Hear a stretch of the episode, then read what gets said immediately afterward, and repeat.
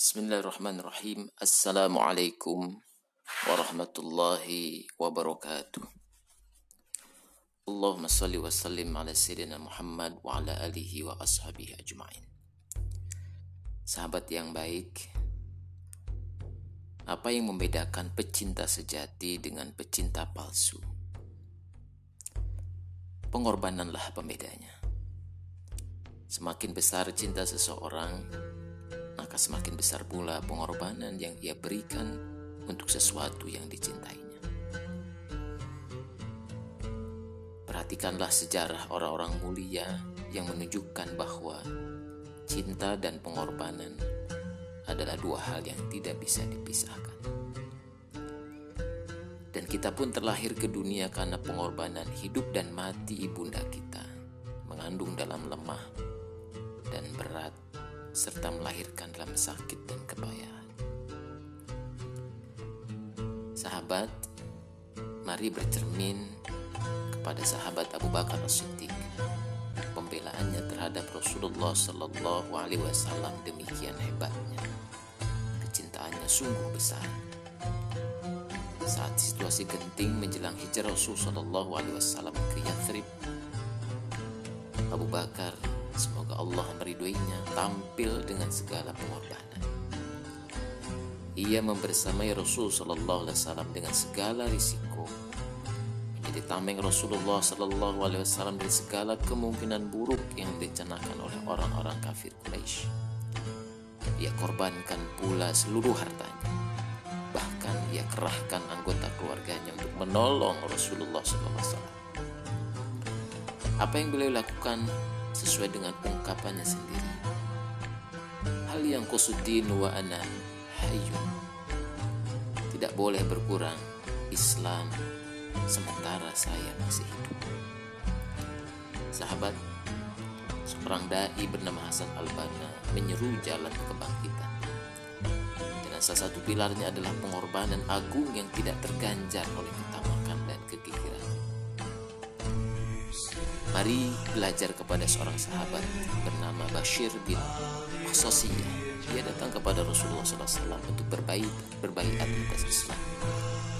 Rasulullah SAW mensyaratkan kepadanya untuk bersaksi tiada Tuhan selain Allah dan bahwa Nabi Muhammad adalah abdi dan utusan.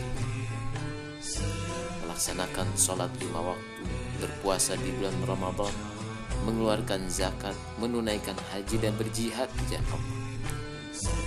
Mendengar itu semua, Bashir menyahut, "Ya Rasulullah, yang dua hal terakhir itu saya tidak mampu. Tentang zakat saya tidak punya harta selain 10 ekor unta.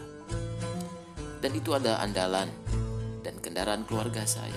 Sedangkan tentang jihad, saya dengar orang-orang mengatakan bahwa siapa yang lari dari medan jihad maka ia akan mendapatkan murka Allah. Dan saya memang orang yang penakut.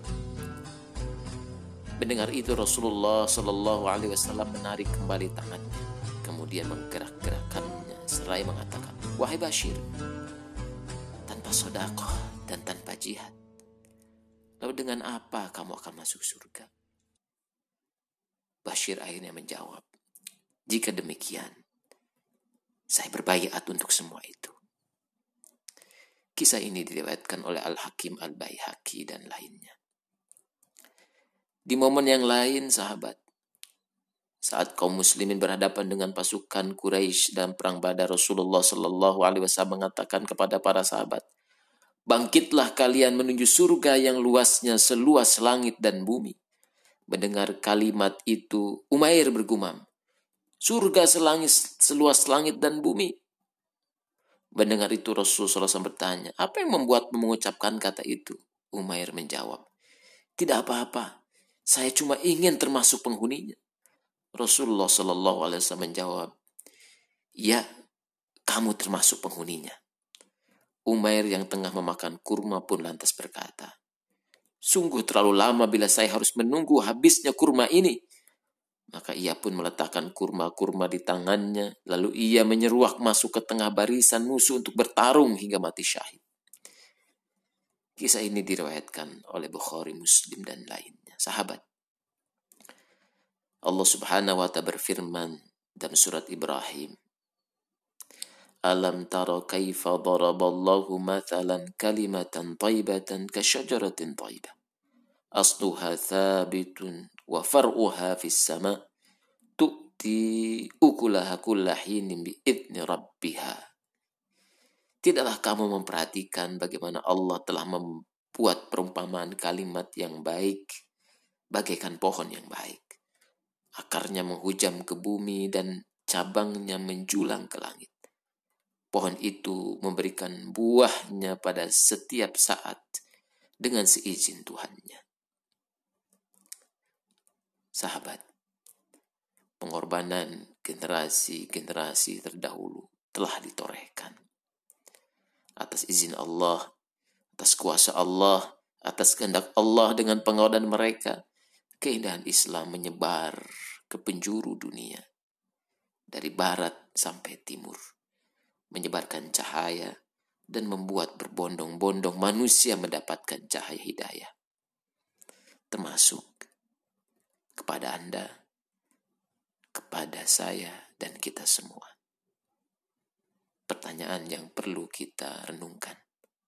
Lantas, apa pengorbanan kita?